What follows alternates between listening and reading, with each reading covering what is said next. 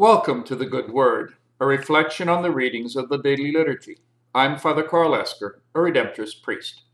For seven weeks, we celebrated Jesus' resurrection from the dead. We heard Peter and Paul preach the reality of Jesus alive among them and how Jesus returned to the Father and is now seated at the right hand of God in glory.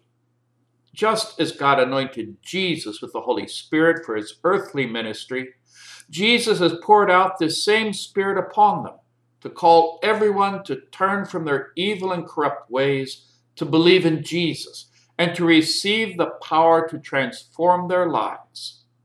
Then they will receive new and eternal life in the name of Jesus through the power of the Holy Spirit.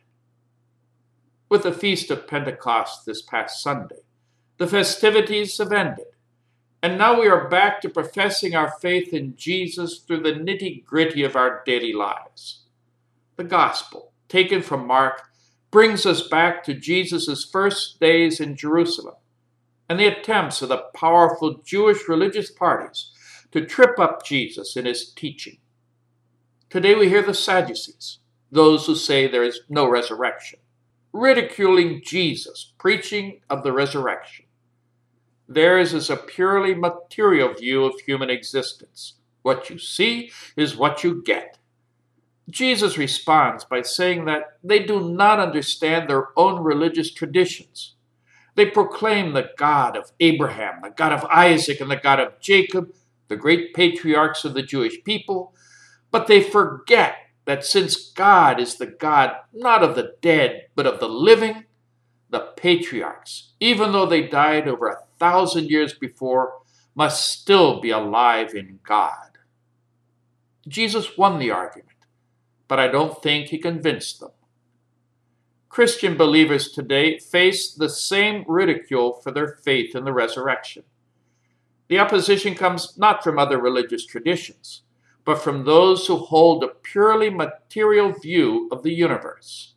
They see life as a random chemical happening and deride religion as pie in the sky when you die.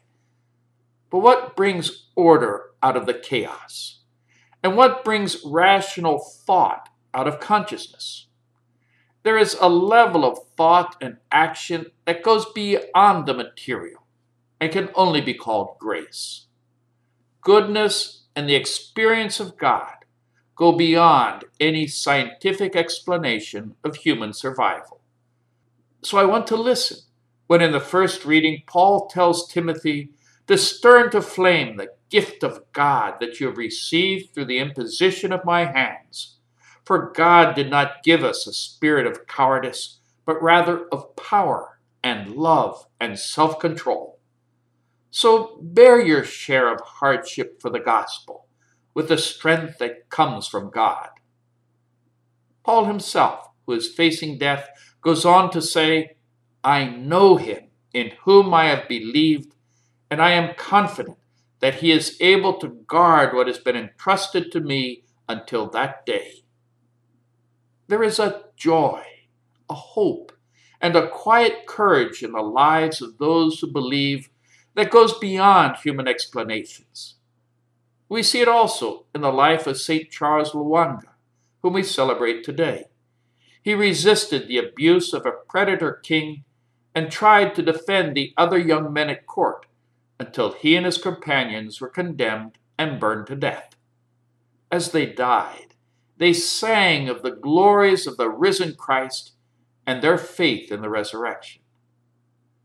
In spite of all tribulations, may each of us find joy and peace in promoting justice and right.